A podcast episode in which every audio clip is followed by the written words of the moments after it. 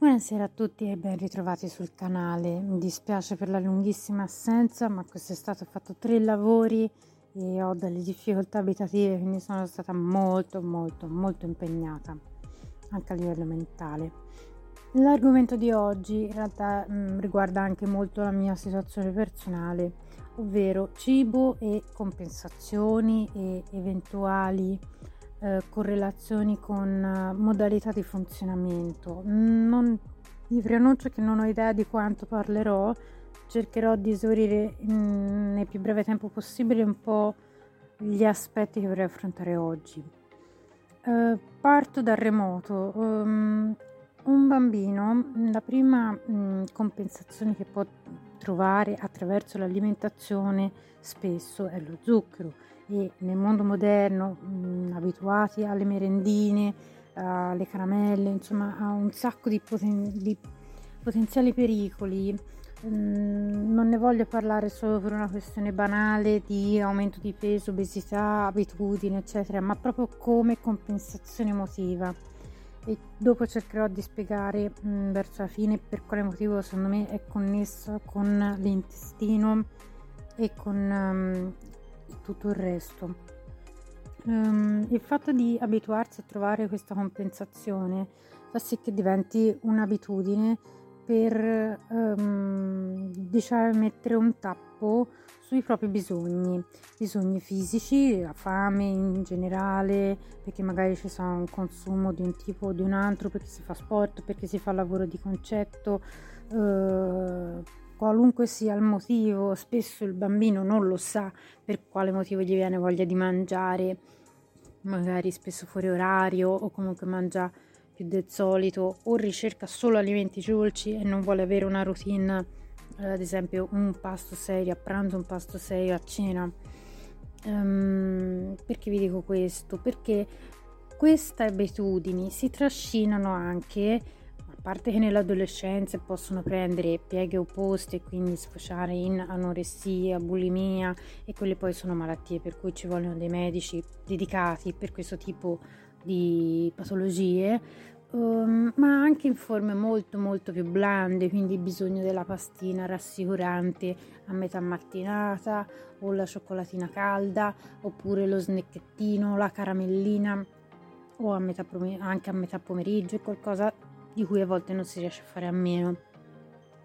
Quindi, avendo io anche un negozio di tè e avendo anche gestito per altri un negozio di tè, spesso venivano persone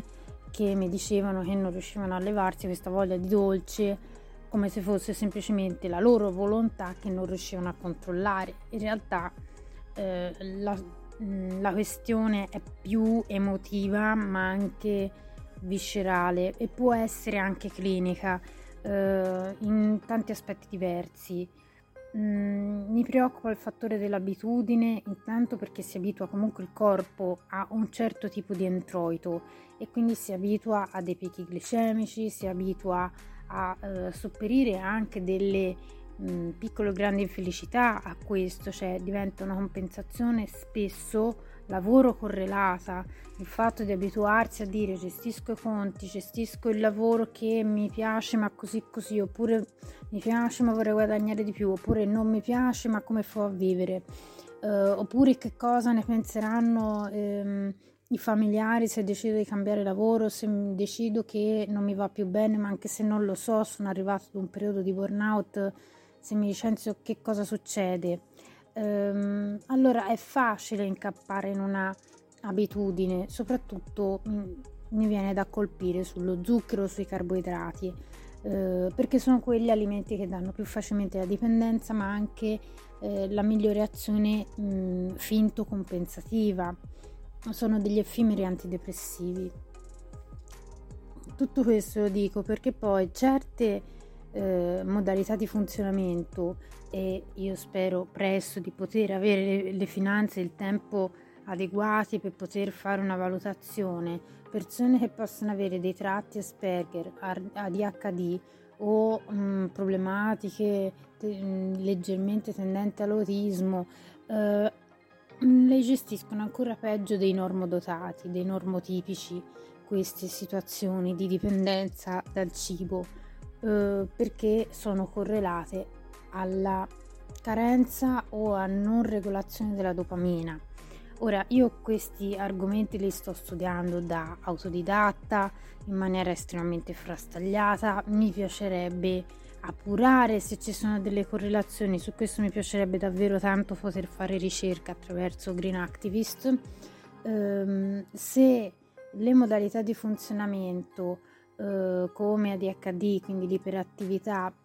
che sia fisico, che sia solo mentale o comunque per come uno uh, se la ricorda di quando ero piccino, io ho un grossissimo sospetto su ADHD di me, ma non fisico, io da piccola non sono mai stata iperattiva, ma a livello mentale tantissimo e ho usato per un'infinità di anni carboidrati come compensazione per situazioni assolutamente atroci dell'ambito familiare, dell'ambito delle amicizie. Mm, mi zeppavo di carboidrati e facevo finta che andasse tutto bene. È mm, diversi anni che sono in grosse difficoltà e queste difficoltà, avendo dovuto proprio per eh, questioni di salute assolutamente limitare eh, il consumo di carboidrati perché mi provocava de- degli enormi offuscamenti mentali lunghi molte settimane per non dire mesi, ehm, ancora ho delle disregolazioni emotive perché è un'abitudine molto forte quella della dipendenza da certi tipi di carboidrati e faccio fatica perché anche il corpo ne richiede il bisogno proprio per il funzionamento del cervello, quindi ho i germenti di testa, però spesso la gran parte di quelli esistenti tende a bloccarmi il transito. Quindi a parte l'abitudine che ovviamente può essere decennale perché queste cose stiamo studiando da troppo poco tempo, mm, vorrei porre l'accento sul fatto di